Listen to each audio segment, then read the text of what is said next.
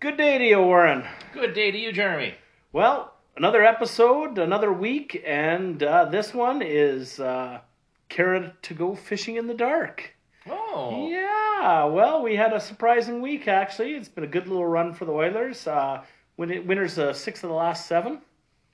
and not all against Ottawa. No, no, the, the free bingo spots are Ottawa, but you still have to beat the teams, and I think that's something that you have to look at and say, hey, they still need to win. And if you win when you don't play your best, those are the uh, those are the ones that the Oilers have had trouble with over the past yeah, and fifteen th- years. So we've had some big changes in the week. Uh, right now in the standings, the Oilers are sitting uh, tied for second. Uh, Montreal is ahead of them. They're both at 18 points because they've only played 14 games or 14 uh, games so far, while the Oilers have played 16. Toronto is kind of running away with it right now with 23 points in 14 games played. Uh, we do have the Jets on our heels with 17 points, and they only played 13. We are lucky these teams play against each other. Hopefully, we just don't see a lot of teams uh, getting those three points, right? Those overtime games, yeah. That's what we kind of need. And the Flames are sitting there uh, with only 13 games played and 15 points. Uh, Vancouver's pretty much out of it. Uh, they unfortunately have played the most games and only have 12 points. They're really struggling. And Ottawa might set a record. Really, 15 games and only 5 points. It's not looking pretty for them. Funny enough, though, they did beat Toronto and they did beat Montreal. So Twice. who would have said that that would have happened to get those points? But that's the way it goes. Um, we always started off with goaltending. Um, we had a real neat kind of wrinkle to it this week. What we're seeing is that majority of the teams do only have one goaltender. They're riding one goaltender pretty hard, but there are a couple of teams that are actually going with two, and they're having success with it. Uh, Montreal has really split their games, almost half and half between uh, Price and Allen. And funny enough, uh, Allen has the better numbers. 201 goals against and 9 933 save average. Uh, well, Price is 284 and an 896 average. and you might have to take a look more in depth than, than, than I have at the quality of competition. Who's play, who's getting to start against the quality teams? Who's getting to start against uh, some of the weaker? It, it makes a difference, definitely, but playing half and half has been pretty interesting on how they've split that way and just seeing that. Uh, Vancouver's done the same uh, with neither having a lot of success. Unfortunately, 374 goals against average for Demko, Holtby's 375, 896 for uh, Demko save percentage, 885 for Holtby. Um, still, the gold standard is still sitting in the same spots. Markstrom, 2.36, 921 average. Hellebuyck, 239, 920.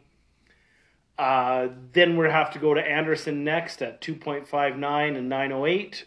Then we got uh, our Oiler goaltenders kicking in, which really, Smith had two knockout games. Yeah, I, I was never expecting this uh, coming off of the injury uh, and uh, playing very quiet in the net. I, I think that's the best compliment we can pay to him. He's a big guy, not as big as Koskinen, but for what I've been watching, he has just positioned himself so well and hasn't let in that easy goal that is almost a trademark of Mike Smith in the month of January, February. Granted, January, February this year is a whole lot like October, November of regular seasons. Yeah, his uh, it's interesting. He right now he's sitting with a 985 goals against average, like our 90, 985 save percentage, and only 0.5 goals against in two games. So you couldn't ask for anything better because he has had nobody score on him except for Larson, which Yeah, was a nice backhander. So he got that one top shelf. Can't blame him for that. But you're right. He's playing quiet in the net, uh, not overhandling the puck either. If he plays like that, good success. But I also think it has to do with the defense. I think the defense has to make sure they're not getting those cross seam passes. Because I find that when Mike Smith and Koskinen, in either or, when they have to move side to side, they struggle. They lose their net.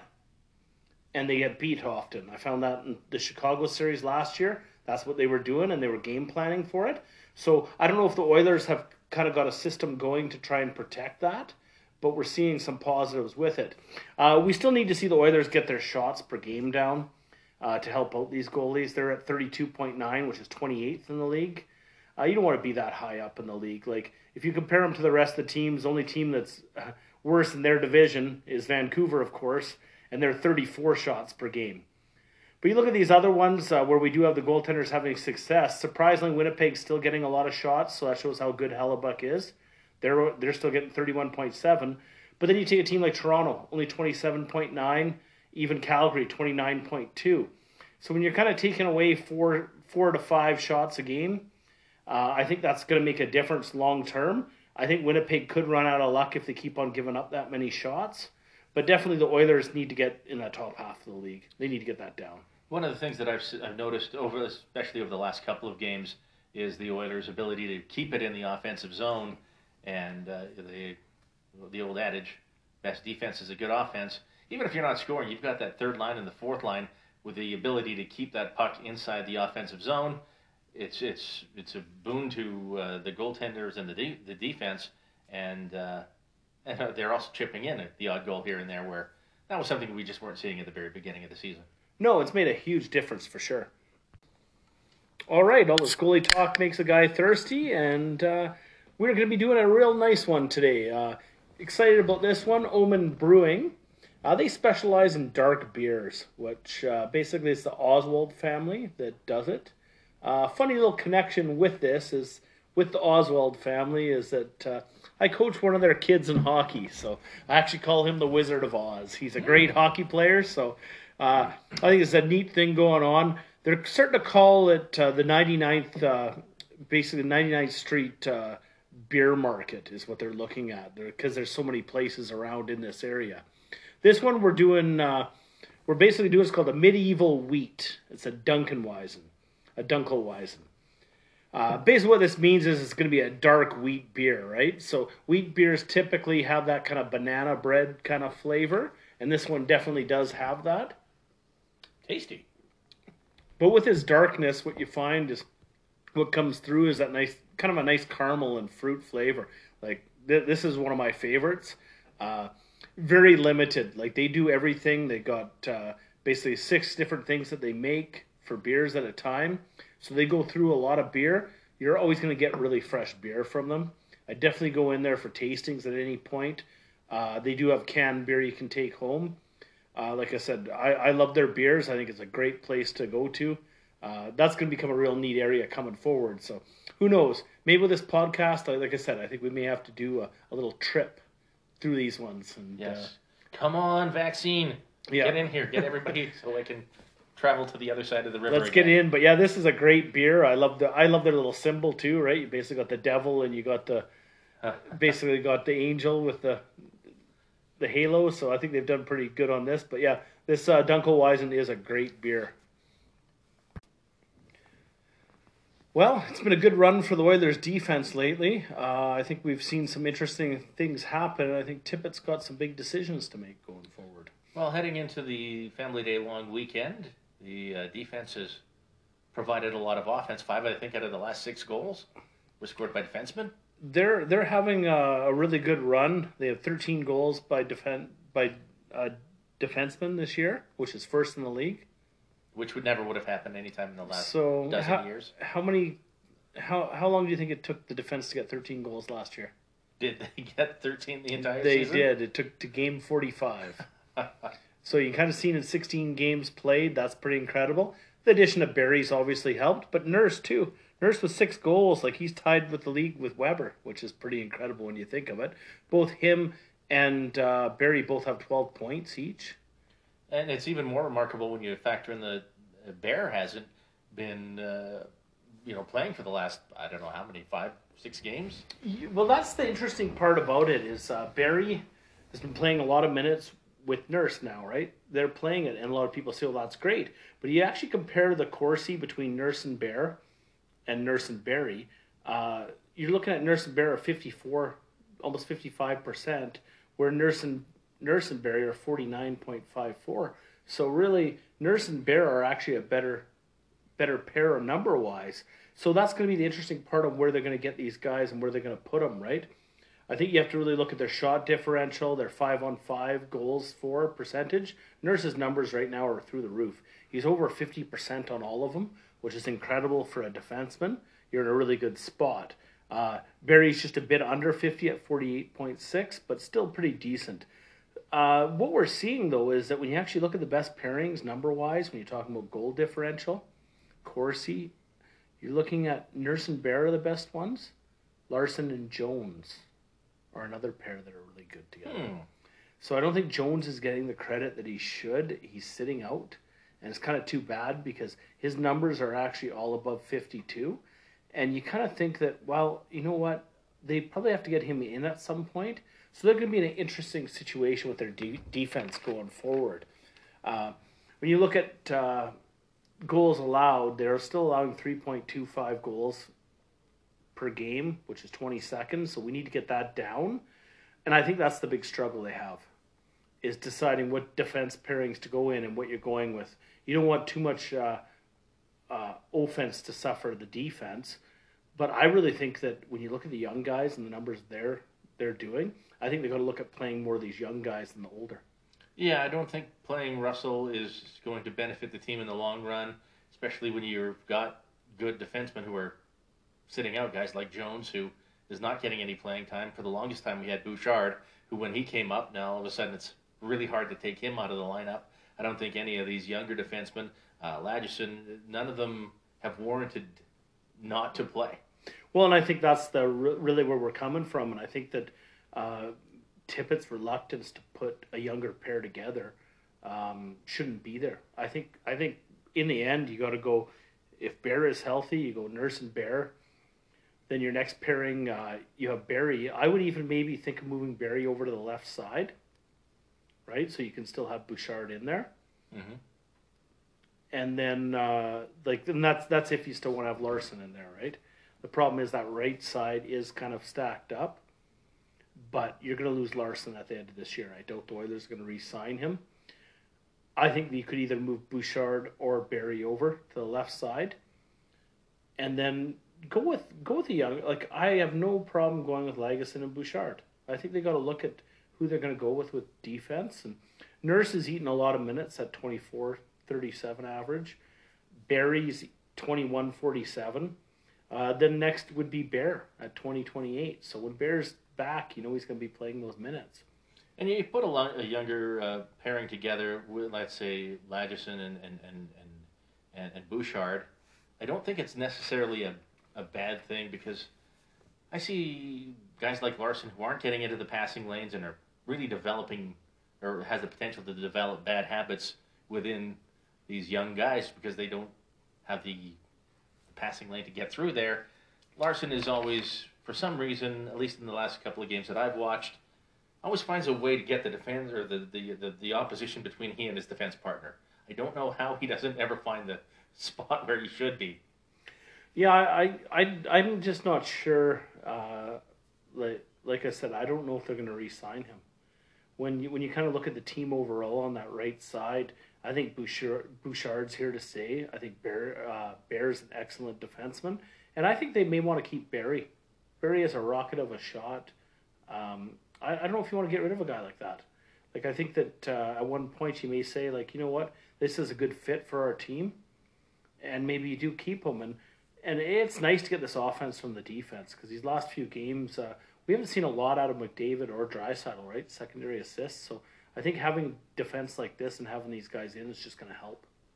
And uh, you know, again, we've got a lot of offense. We talked about it earlier when we're uh, talking about the best defense being a good offense. These are guys that are pinching up at the right time.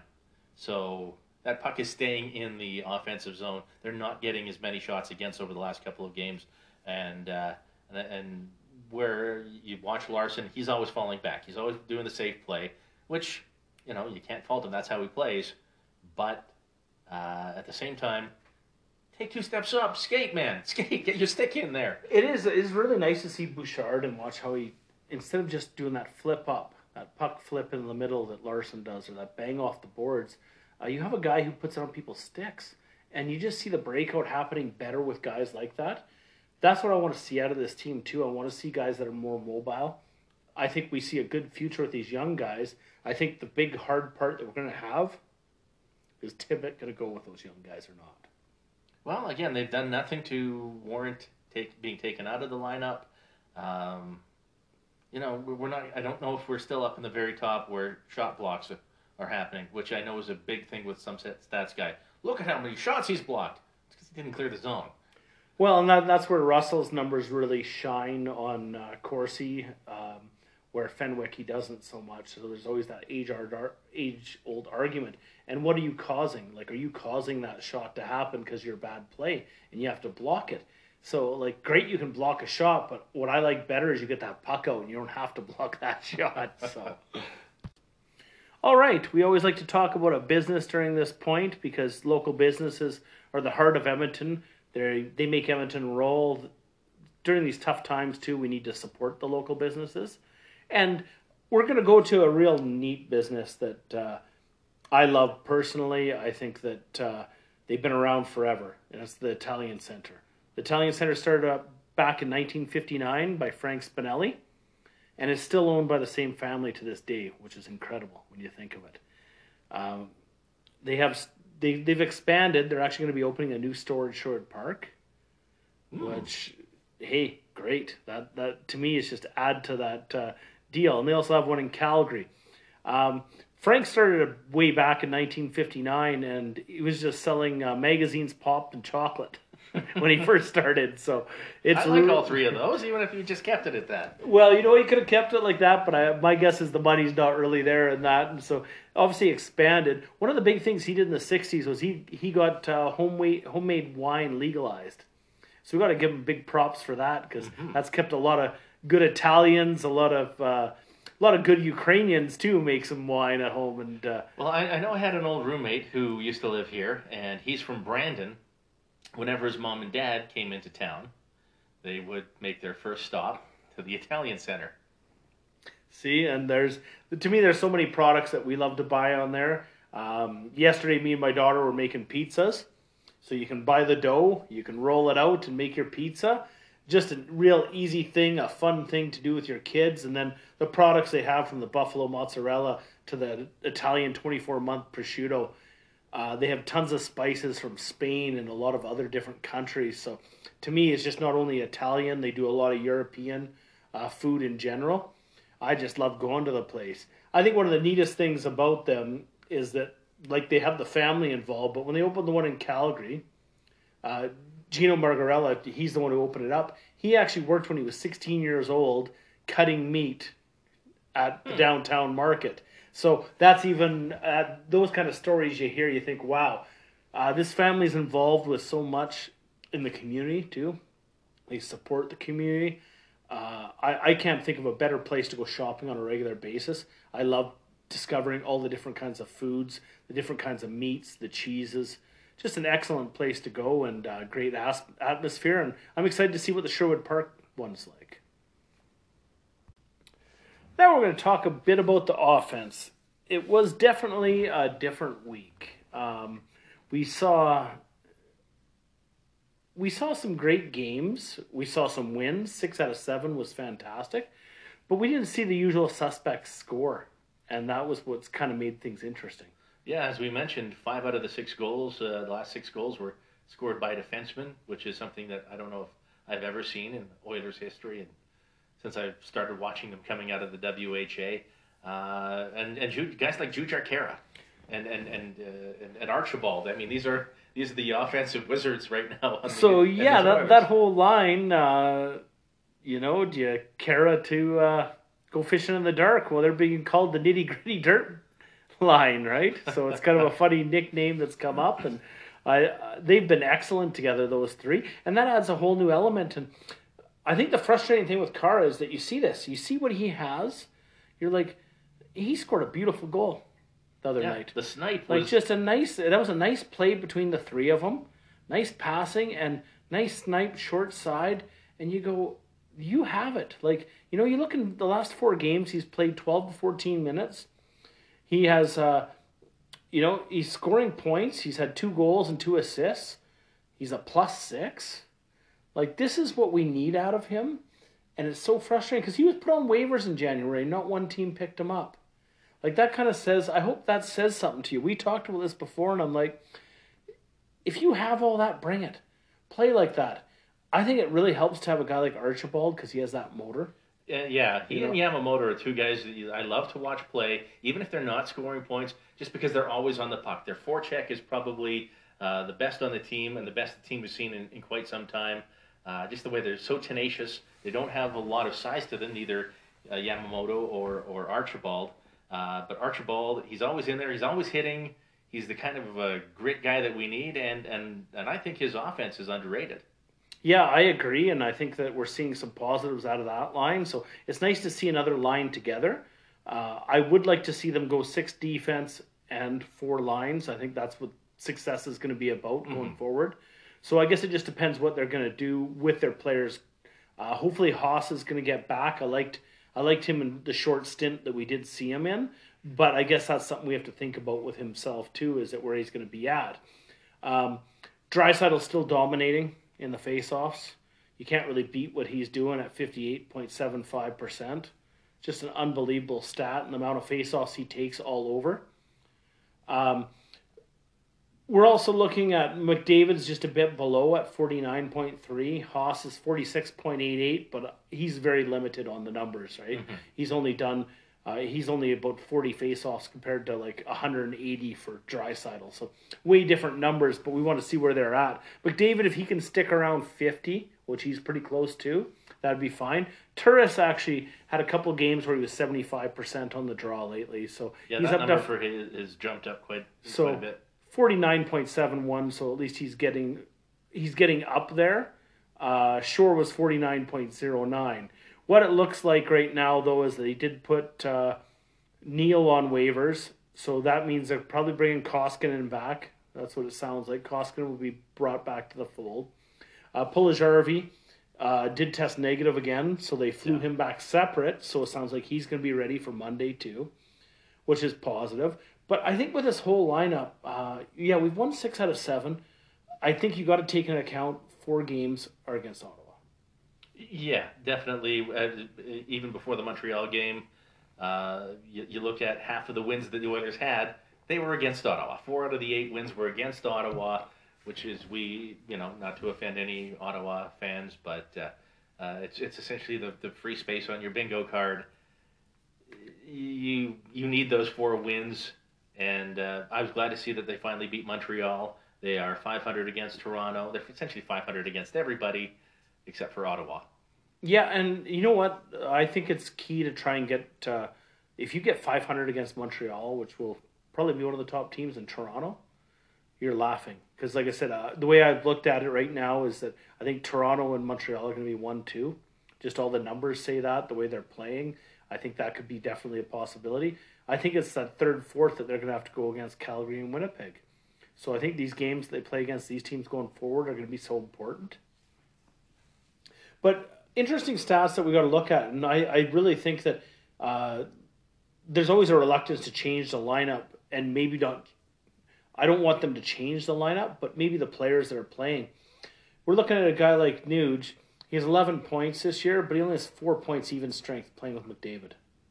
Yeah, and, and one of the things that I think is is maybe one of the problems in on on that line is McDavid is just so up and down and fast where Nuge kind of slows that line down. I think I think Nuge plays a different game, and I think that you got to look at what what kind of game each guy plays. And I I'd rather see Kahun up there, just to try and flip it up, and I'd actually just flip the wingers between the first and second line because when you look at it, the argument they can have is like we're still looking at Yamamoto. He's still stuck at uh, eight points, right? So he hasn't put up a lot of points. Uh, Puljujarvi's put up five points, four even strength, but not a lot of points. Kahun only has five points. So we're not seeing these wingers get a lot of points, whereas McDavid and Draisaitl, 26 and 28 points. To me, there's not a good connection with those guys. Um, And we And- saw it. Uh, sorry, we saw it at the end of last year. That line of, of Yamamoto, Draisaitl, and and uh, and and and Nuge. That was one of the best lines to watch in hockey. I loved watching that t- that line play. It was like every piece fit together uh, perfectly, and and the success showed. But we haven't seen that line put back together. yeah, you know what? We saw that in the playoffs. He went away from it, and everybody was kind of confused. But I think he wanted to go. With, he didn't want one line just to get shut down, is what his figuration was. But nobody could shut them down. So I, I think you go with it. You play that, and then try these other guys out. Like I've liked the way Kahun plays. I think he gets in the right places. Uh, what I do see though, out of all our wingers, we just don't have a real finisher. Mhm. Like that one shot scorer, and you're just.